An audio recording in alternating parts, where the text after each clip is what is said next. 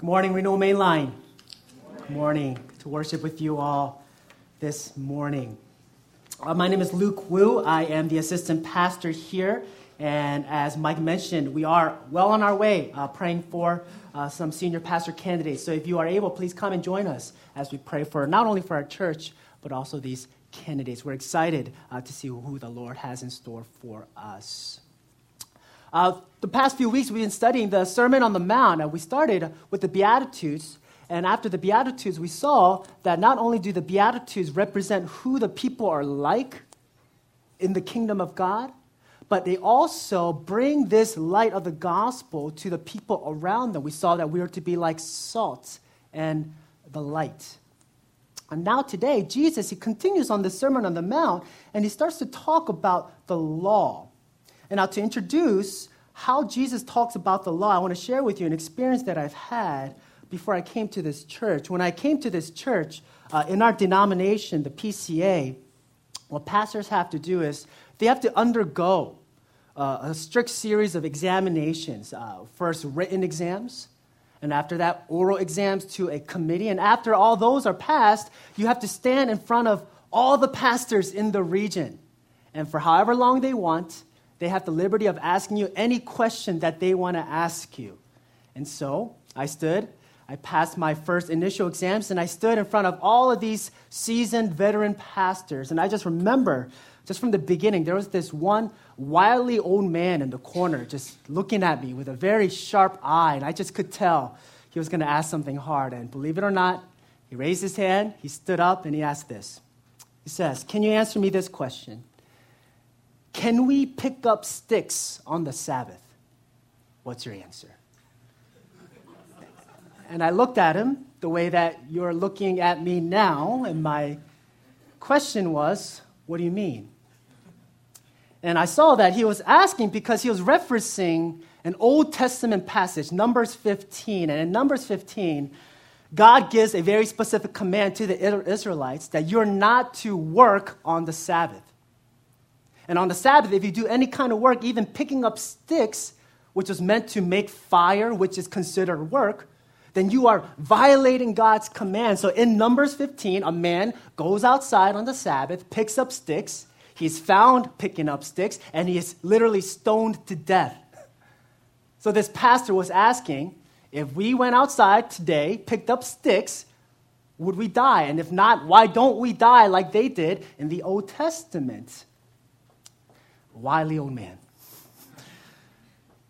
The reason I bring up that story is because we have this idea about the Old Testament, especially the laws, this misconception, especially those who believe and accept Jesus Christ as our Lord and Savior. We view certain portions of the Old Testament, especially the laws, and we have a very hard time understanding what God is getting at. Sometimes we scratch our heads and we read some of these things and go, Really? God is, what are you trying to say? Leviticus chapter 19, verse 27. You shall not cut your sideburns in a rounded manner, nor your beard, only straight cut. If you don't, then you violate God's laws. Exodus chapter 34, verse 26. When you eat lamb, you cannot cook it in the milk of its mother because that is violating God's law. And you scratch your head, really, God? What are you trying to say here? Literally, we can't pick up sticks. Literally, we can't have a number two fade on our sideburns. Literally, we can't eat goat that's cooked in its mother's milk. And it seems so primitive, doesn't it? It seems so ancient. And so we see that a lot of these don't apply to us today. We quickly skim past these parts of the Old Testament. And furthermore, as Christians, we know that we're justified not by the law, but by grace alone, in Christ alone, by faith alone, in Christ. And therefore, we see the law in a very negative light, a very negative portrayal of the law, because all it does, it, it condemns us, doesn't it? And so we have a tendency to favor the, the New Testament. We love the New Testament. We love the topics of love and forgiveness, and we believe that those topics don't exist in the Old. We think the Old Testament is all about God's strict laws, his prohibitions, all of the things he's trying to enforce. Stories about God destroying these pagan nations. And, and we have this idea that God in the Old Testament is, is a very vengeful, very wrathful, very wily old God in the Old Testament. We like the New Testament. It's not a very common thing. It happened all throughout church history, for example. Back in the second century, there was a man, this scholar by the name of Marcion. And he read the Bible just like you and I did. And he read things like this and he said, This doesn't make sense. This doesn't seem like the God that I want. So he came out with a new translation. And in his translation, he took out all of the Old Testament. Not only that, anywhere in the New Testament where it talked about the Old Testament, he took those portions out. Imagine how thin his Bible was. And actually, a lot of people followed him because they had a hard time reconciling this God of the old and the new. Are they two different gods? And what about these laws? They just seem so weird and, and ancient. How are we to abide by them? And though today we don't rip out sections of the Bible, we do very similar things. We do what I call uh, Bible grocery shopping, where you just read through Scripture and just pick out the passages that we like and we hold on to. And we don't pay much attention to some of these laws. But we know, as we see in Scripture, that all Scripture is God breathed. It is used for, for teaching, for rebuking, correcting, and training in righteousness. That means any part of the law, any part of the prophets, any part of the Bible, from Genesis to Revelation, it is all useful. It is all inspired words of God. And so today, in the Sermon on the Mount, Jesus starts to expound on some of these Old Testament laws. He gives a clear picture of how we're to understand some of these Old Testament laws. And in the coming weeks, we're going to tackle some of these Old Testament laws and topics such as lust, divorce, charity, and so forth. But before he tackles these topics, he first gives us these guidelines on how we are to interpret these Old Testament laws. And that's going to give us a, a, a, guide, a way to read the Old Testament so that it's applicable for our lives today. So, to do that, we have three headings this morning. Number one, what the law reveals, what the Old Testament law reveals. Number two, what the law does. What does the law do to us? What does it reveal? And then, what does it do to us? And finally, what the law points to what the law points to, what it reveals, what it does, and what it points to. So, with that in mind, let's ask the Lord for his help as we study this passage this morning. Heavenly Father, God, we come to you weak. We come to you as a people in need of your word. God, we don't even know how spiritually hungry we are. But God, when we come into your presence, we see, Lord, that there's so much more to this life than simply the weekend, than simply these leisure activities. But Lord, there is Christ, the Lord and creator of the universe. God, as we dive into your word this morning, help us to dive into who you are. And in turn, may we be changed, forever changed as your people. God, make your word come alive in our hearts and may it take effect tomorrow as we live out your calling. In Christ's name we pray. Amen. So, number one, what the law reveals.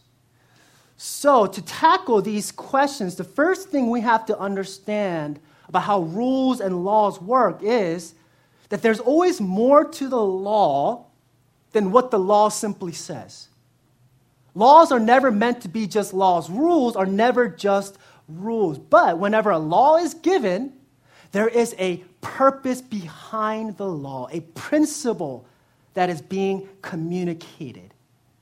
Because the law, it's not simply a, prohibit, a prohibition of things you can't do. It's not simply enforcing things you have to do, but it is also meant to provide how you are about to go about your life, how you are to live, the conduct, the manner in which you are to go and live your life. Laws are never just laws, rules are never just rules. There's always a deeper principle behind them. In fact, if you understand the principles behind the law, there are times where you don't even have to explicitly know what the law says. Let me give an example. In Korea, where I'm from, you can go there with an American driver's license and you can exchange that for a temporary Korean driver's license, and you can drive around just as you do here in the States. Now, as you drive, the first thing you're going to realize is that there are a couple of differences. And one difference is there are no stop signs in Korea, believe it or not. Not even one. And so you would wonder how do these cars, especially with such a congested city like Seoul, how can these cars drive around without crashing into one another, especially at these intersections? And you come to see that though there is no explicit law of stop signs, no traffic violation given, there is a principle that the people abide by.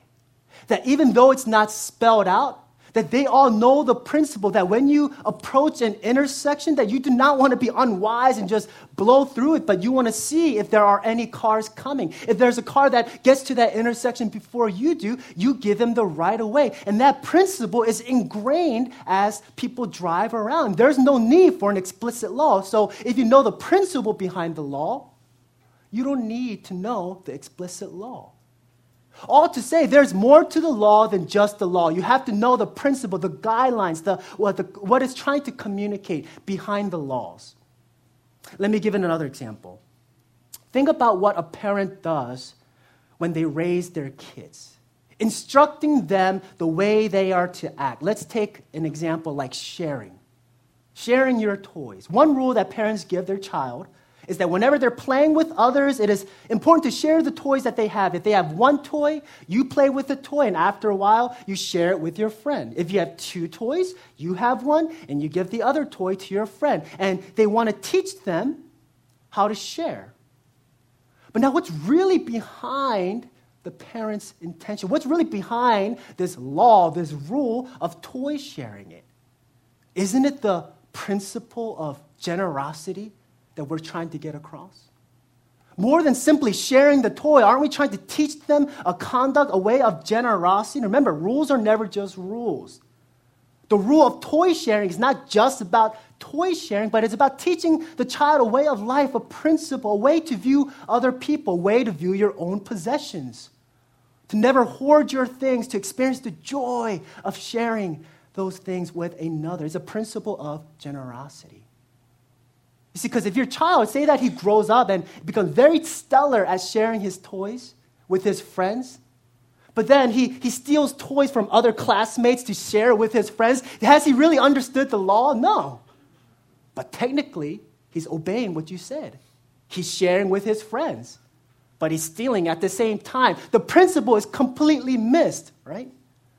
Laws are never just laws. Rules are never just rules. There is a principle behind these laws. So, likewise, in the Old Testament, the laws which come from Genesis all throughout Deuteronomy, if you count them, there are 613 commandments.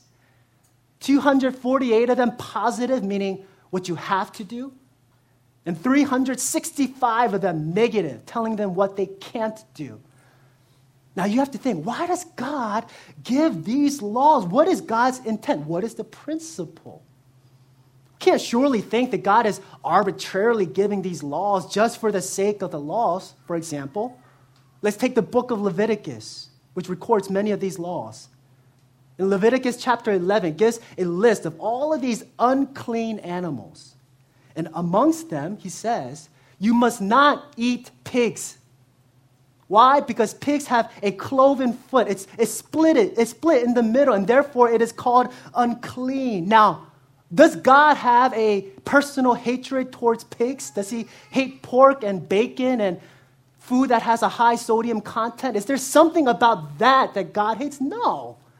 But there's something behind the law. What he's trying to say is amongst the animals, he's considering some of them unclean but I want you, as the people of God, to be a pure people, to be set apart from the nations around you. So, by the way that you eat, the things that you eat, that's going to set you apart. So, what God is communicating, the principle, is purity, consecration. Be holy as I'm holy. Uh, God says it very clearly in that chapter For I am the Lord your God.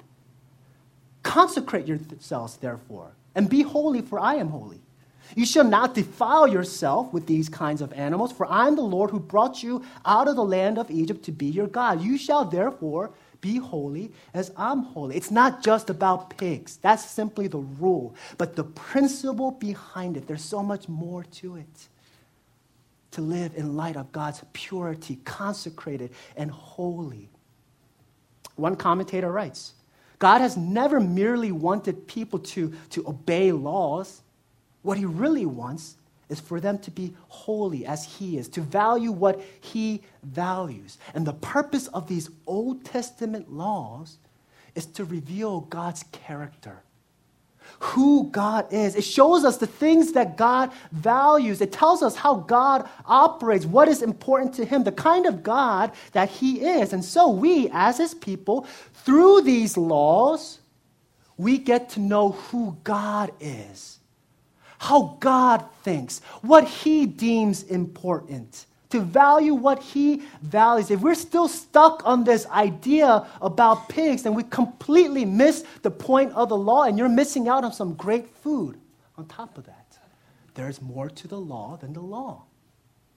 The important thing is about being pure before God and being perfect like your Father in heaven is, the one who expressed himself through these laws. The laws reveal the character of God. That's why the psalmist can say things in Psalm 119 I delight in your commandments, I love them. Have you ever wondered how you can say something like that? Who here would just naturally say, I love rules? I love prohibition. I love restriction. No one naturally says that. How come the psalmist says that? It's because he knows that the laws are not just laws, but they are an expression of God. What he's essentially saying is, I love God. Because through these laws, I see who God is. That's why he can say things like, I love your commandments more than gold. Because he sees God in them God's holiness, God's purity. God's justice. To love the law is to love the character of God because the law is an expression of who God is.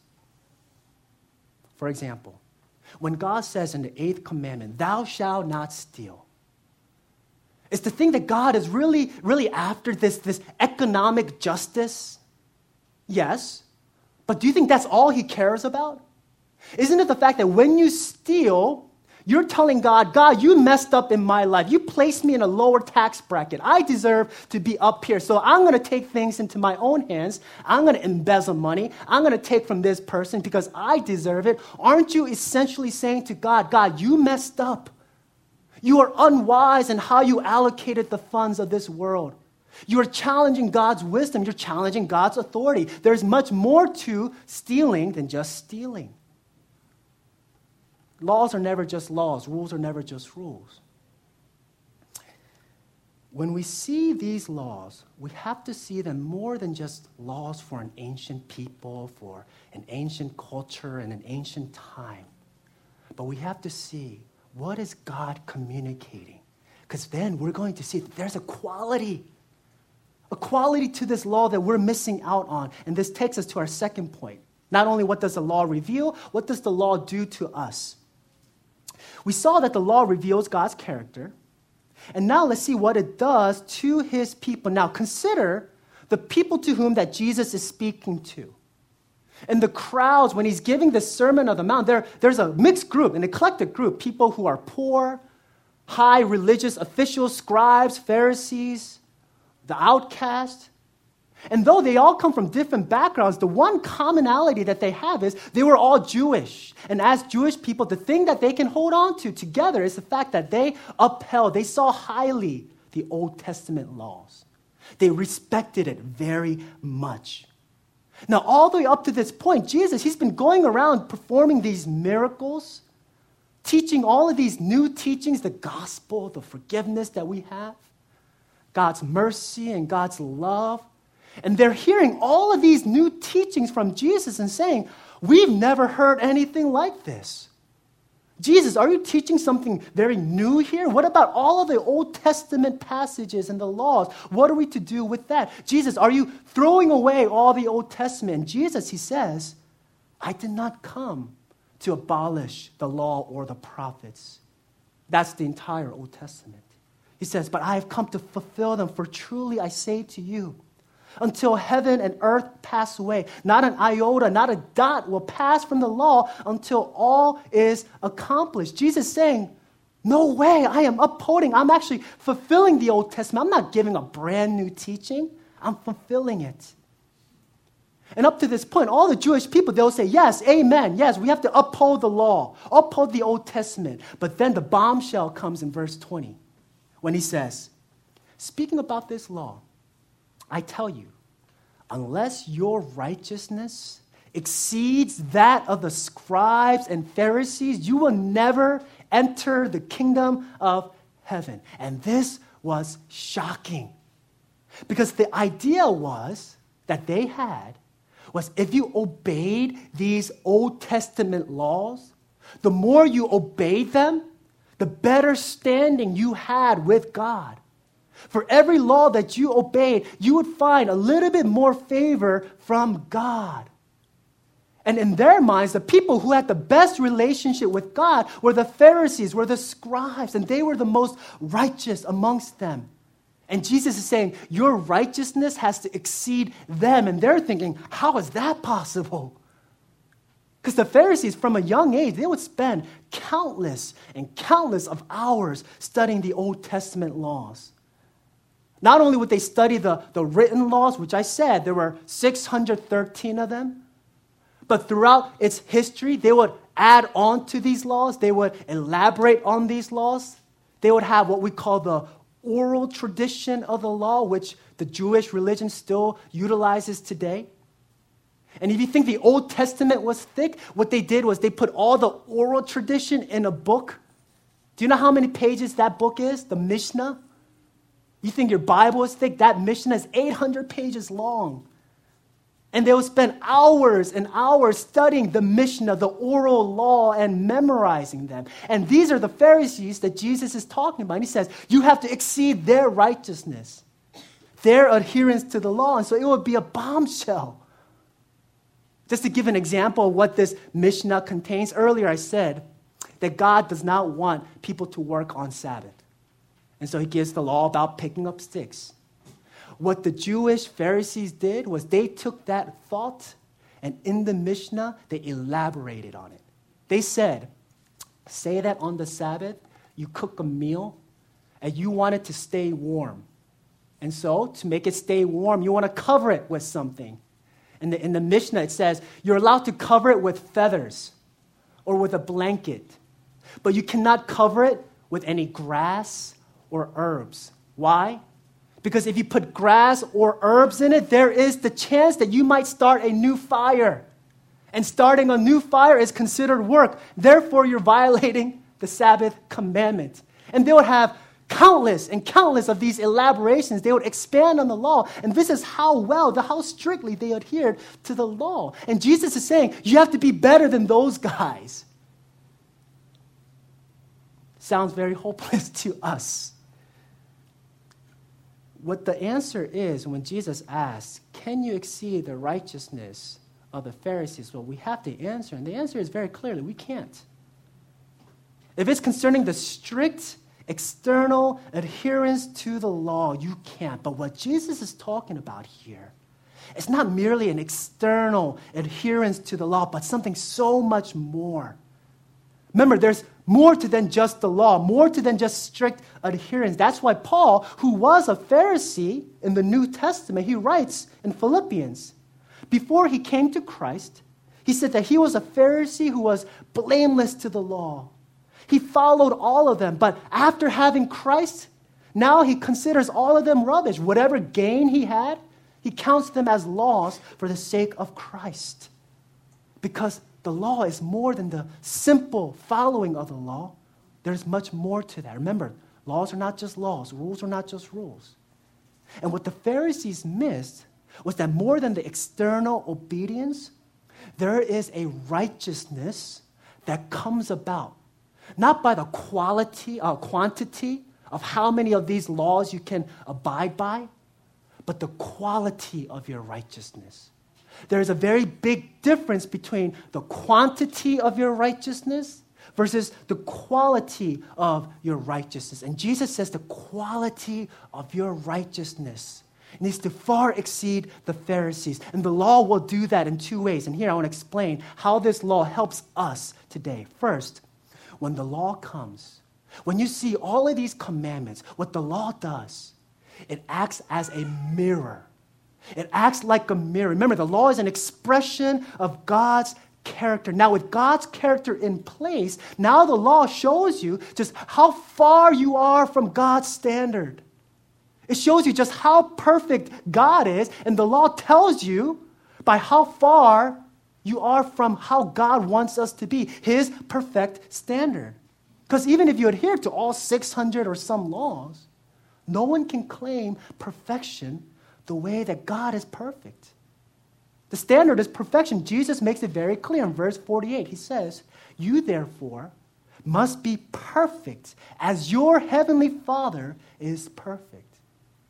And so when the law first comes into our lives, it comes to show you, comes as a mirror to show you just how far off the mark you are. These are the ways you are supposed to reflect God's character. These are the ways you are supposed to obey them perfectly, without blemish, always with the right motivation, with the right intent, the right means, every second of your life. And what the law does then is get us to say, there's no way I can come close to this. There's no way I can come close to what the law demands. And it leaves us in distraught, in despair over your sin. It leaves you what? It leaves you poor in spirit.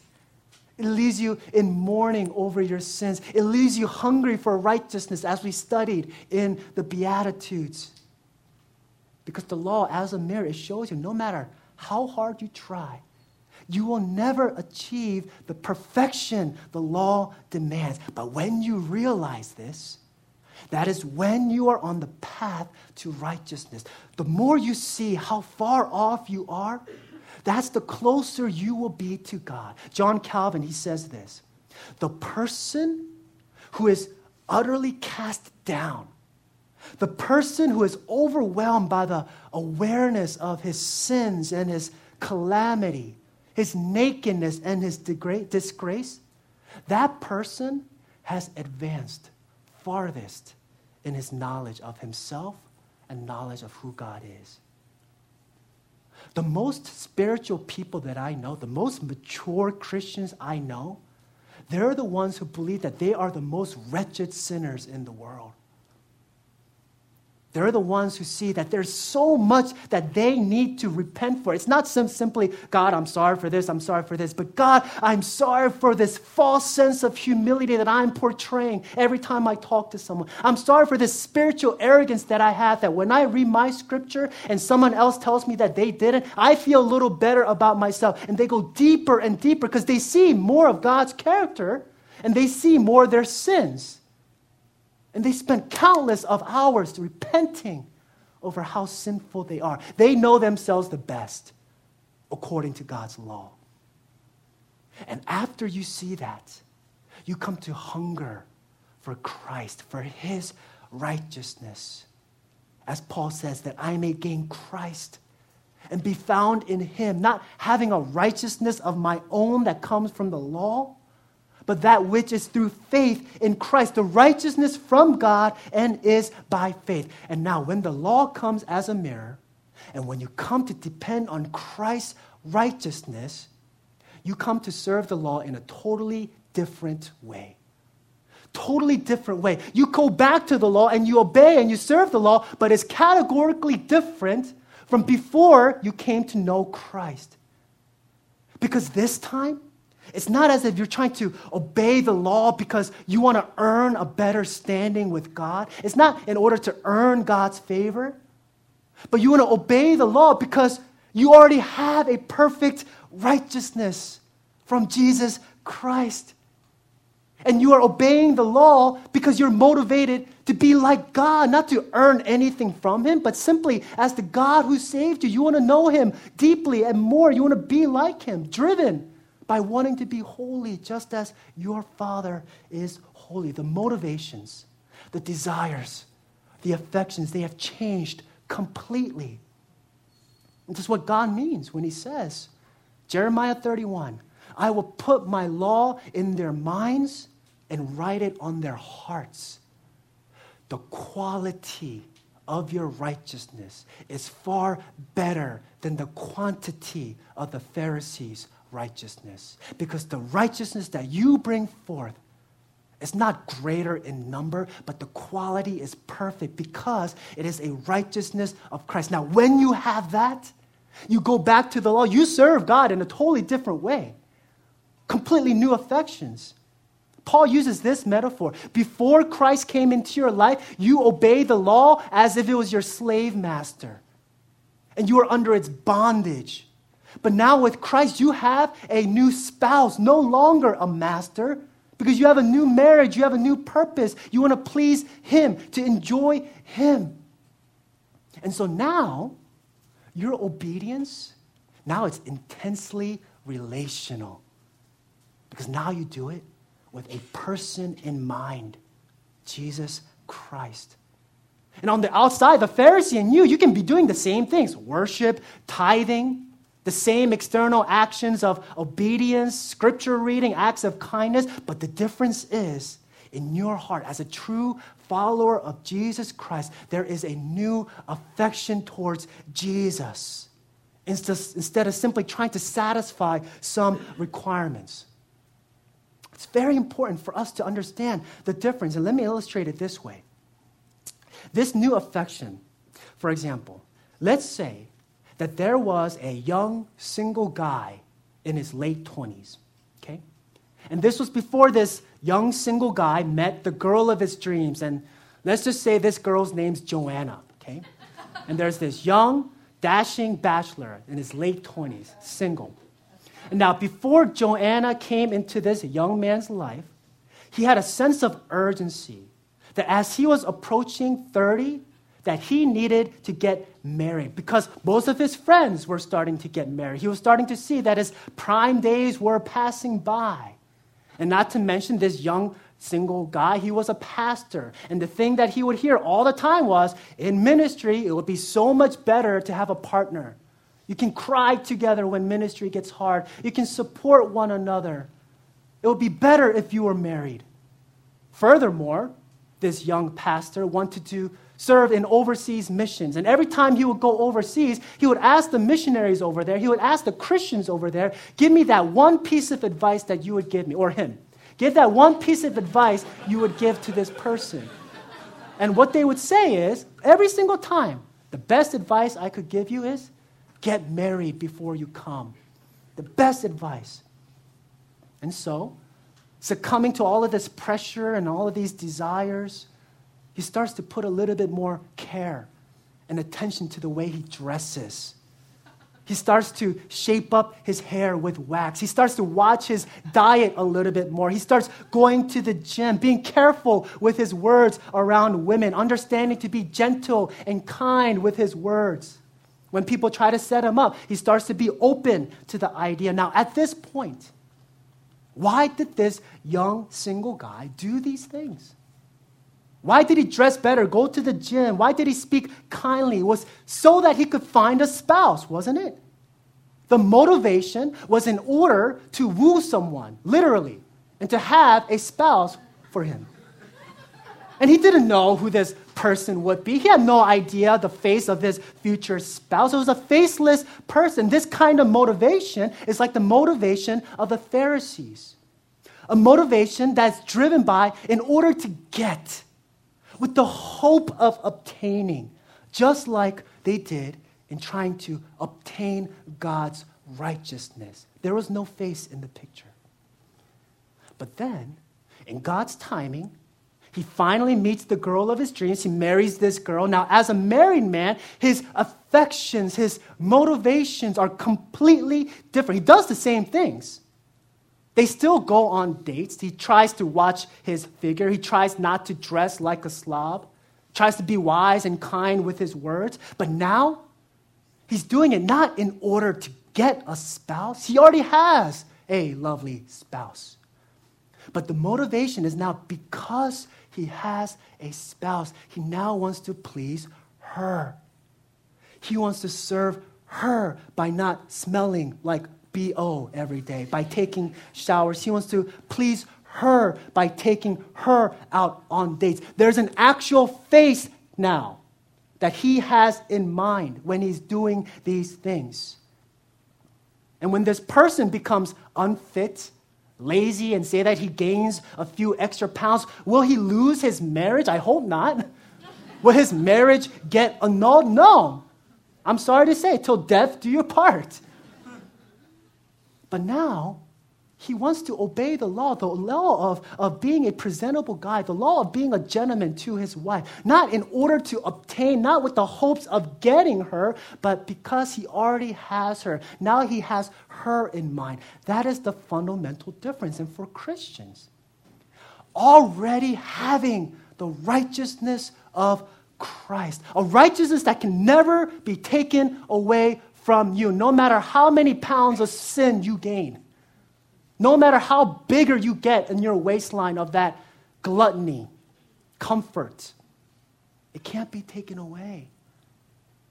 And when you obey the law, you no longer do it and try to obtain even a little bit. Whenever we read scripture Monday through Saturday, and we come into church Sunday feeling a little bit better about ourselves, he's saying, do away with that. Your relationship with God has never changed. But now you have a person in mind when you crack open that Bible. You're not reading it to, to get something. God, I want to feel better about myself today. I want to be on a spiritual high. No, you want to read about someone. There's a face, new affections, new motivations. That's how the law affects the Christian.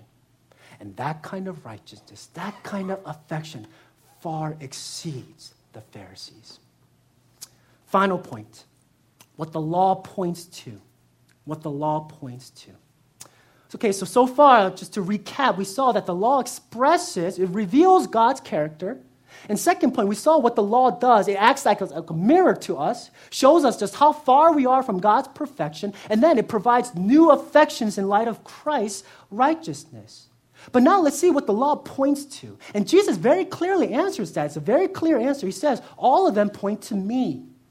For I have not come to abolish the laws, but to fulfill them.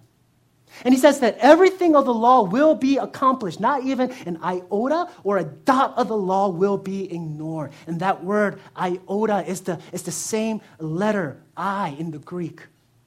And for them, it was the smallest letter. In actuality, Jesus, he was speaking Aramaic. So what he was actually referring to was the smallest letter of the Hebrew alphabet, which is the yod, the smallest stroke that you could have in the Hebrew language. And he says, not even a small single stroke of that yod will pass by. Every single one of them, of those laws, will be fulfilled. And that was a grand statement. He was saying that to the scrutiny to which that he's going to make sure that all of these laws pass, that's the scrutiny to which that we're going to be tested upon in our righteousness. And for us to just gauge just the power and the strength of this statement, what I did was I am showing you guys a picture. Uh, it's, it's the Isaiah scroll. It's the, it's the best preserved Old Testament manuscript that we have in existence. And you can see just how long that is. Now, a few days ago, I spent a good amount of time trying to look for a yod, the smallest stroke, so that you guys can see what Jesus is talking about. So if you zoom in a little bit, okay, you can see the very words of God, right? Zoom in a little bit more, and I finally found one. Next, this is what it looks like. It looks like literally an apostrophe. And you have to find that in this tethered scroll. And so if you see the next slide, there it is. There's a yod. There's about 65,000 yods in the Old Testament. And Jesus is saying, not even one of these will be abolished, they will be upheld. To the scrutiny to which that I'm going to make sure that even this single yod is going to stand firm by the end of the world, he's also going to use that kind of scrutiny to us to make sure have you obeyed those? Is your righteousness better than that? For every thought, every action, every sin that we've done is going to be tested against the law. I have not come to abolish the law. That is the scrutiny to which God will ensure that the law will pass. And likewise, it will be the scrutiny with which we will be measured. And Jesus now gives an example. He says, You have heard in the sixth commandment, you shall not murder. And why don't we murder? Because according to God's will, God's character, it's not just the murder, but the fact that God created all people in His image. What God is communicating is that we need to uphold life. There is sanctity to life. Because every person is made in the image of God. So when you murder, not only are you taking someone's life, you are offending God's creation, God's perfect creation that He first created in Adam. You're doing a lot more than just murder. And not only are we supposed to stop from murdering, we're supposed to help life flourish, promote the life of another. That's why we are to love our neighbor like we love ourselves. There's more to the law than the law, more to the rule than the rule. And Jesus takes it farther. He says, even if you have a, a thought of hatred towards your brother, even if you call that person fool, which if you literally translated it, it means blockhead. It doesn't sound that harsh, right? Sounds like a very Charlie Brown type of saying. You blockhead, what's the harm in that? And he says, each time you call somebody a blockhead, you will be liable to the hells of fire the scrutiny to which God will make sure that you live up to this standard. Be perfect as your Father in heaven is perfect. And we may say something like, Well, I never murdered anyone. I remember somebody saying this to a pastor. And this pastor said, Okay, let's backtrack for a minute. Murder if you define it on its bare terms, it means to, to wipe somebody away from existence. Would you agree? And this person said yes. It means living a life without that person existing. And then he asked this question Is there anyone right now that you try to avoid when you see them? Is there anyone that, if you never saw them again in your life, it wouldn't make a difference to you? You would actually be happy if you never saw that person? in your mind, isn't it as if you've already murdered him by living as if he does not exist? Isn't it the same kind of heart? And that's what Jesus is getting at. The only difference is the external act. Because you and I, with the right condition, the right situation, with the right upbringing, we are no different from the murderer. And Jesus is saying, to the scrutiny to which that I will uphold these laws, that is the kind of scrutiny I will look into your heart to see, are you perfect like your Father is perfect? That's the will of God, God's perfect holiness. That is what is revealed in God's law. I want to end with this. When God reveals his character in these laws, not only does he get across his holiness, his perfection. But in the laws themselves, we see grace and forgiveness and mercy. Because the same Heavenly Father knows that you are utterly hopeless unless He intervenes. And He saves us from our inability to live out to the scrutiny of these laws. The laws express, yes, the holiness, the perfection of God, but it also, in the very same law, express God's mercy, His forgiveness, the gospel, Jesus Christ in the law. It means that all throughout the Old Testament, the laws were never just laws. The rules were never just simply rules, but there was something more to it. And in the laws themselves, they pointed to Jesus Christ. The laws were a shadow, a shadow of the substance of Christ. Let's go back in time. Let's pretend that we went back in time to the Israelites. And let's go back into that time and imagine that it was the Day of Atonement. And you and I, we have the knowledge of Christ's coming. And we see clearly in the Old Testament laws that when they are to come to God, that they need to have a sacrifice. And so you're back there, you're in the temple courtyard. And you're approaching God's presence, as you approach God's temple. But as you get closer, one of the guards says, Stop. You can't go any farther because of your sin. In the inner sanctuary, that's where God exists. You cannot take any step farther. Give me your sacrifice. And the sacrifice, God in His law tells us, you have to sacrifice an unblemished bull. And this bull, you saved up many, many weeks of your salary to pay for this unblemished bull. And now we know because of Christ, when you give that bull, when you see that unblemished bull, you see Christ because Christ, he was pure. He was without sin, just the way that this bull was without any blemish. And you give it to the high priest. And the high priest, he takes those steps, enters the inner sanctuary. And when you see that high priest, who do we see? We see Jesus Christ because it is He who mediates our relationship with God. We can't get any closer. Someone else needs to stand in our place because we are sinners. God is perfect. We need a mediator. So when they saw the high priest, they see Jesus Christ who mediates our relationship with God. It is Jesus who says, Here is the sacrifice. And when that high priest slaughters the bull, the bull doesn't make any sound because Christ himself did not make any sound when he was led to the slaughter. When you see the blood being shed in that temple, whose blood is that? Is it not the blood of Jesus Christ? The blood that we're going to partake this morning, the blood that was shed on Calvary? Christ is in the law. And after you observe those things, you see now you can have access to God through that mediation. And after that, the priest, he takes two goats, sacrifices one goat. And the other goat, they make it leave the city, leave the camp. That's why we get that term scapegoat, because it leaves. And that represents how sin is going to be removed from the presence of God. As far as this goat runs, that's how far your sins are. As far as east is from the west.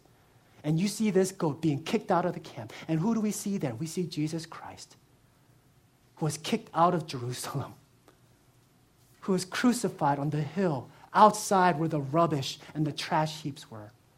And we see Christ even in that goat. In the laws, not only do we see God's perfection, we see grace and mercy and the gospel. We see Christ himself. How many instances of hatred have you had towards your brother? How many have I had and harbored against people in my life? From that cashier at the store who seems to be so slow to that person driving by in the wrong lane, to my spouse, to the people whom I love, to people even in this church, any instance of thoughts, any instance of impatience, any time that I'm thinking, what a spiritual blockhead, it's going to be held up. How many thousands of times have I violated the principle behind God's law? From an instance of hatred to impure motives? How many of those countless instances can God bring up when the heavens and earth finally pass away? Probably instances that I'm not aware of. But the one thing that we can be sure of is that though we ourselves cannot stand against the charge of God's law, not even one yod, not even one iota, we know someone who can. Because in the law we see Christ and we hold on to Christ. So now when we serve Him, we don't do it with a strict motivation of trying to please God because we already know that we can approach God confidently. Now you can live out God's law. Even doing the smallest act of kindness, even giving a cup of water in Jesus' name. But now, this time, you have a face. His name is Jesus. You're doing it for Him. And so, every time you obey God's law, don't do it apart from Jesus. In those laws, in your obedience, you serve. I told the teachers every time you're patient with a child today, you see Christ Because Christ himself says, Do not prohibit the children from coming to me, for theirs is the kingdom of God. And in that you see Christ. When you put away these chairs, not only are you just doing it, but you're seeing how Christ served and gave up his life for us. Christ is in the law, and we have the law. And it is not a bad, negative thing, but it's a thing that God gives us so that we can be nourished just like we're going to be nourished today. So let us not have a negative portrayal, but let us welcome Christ in all the obediences that we do. Let's pray.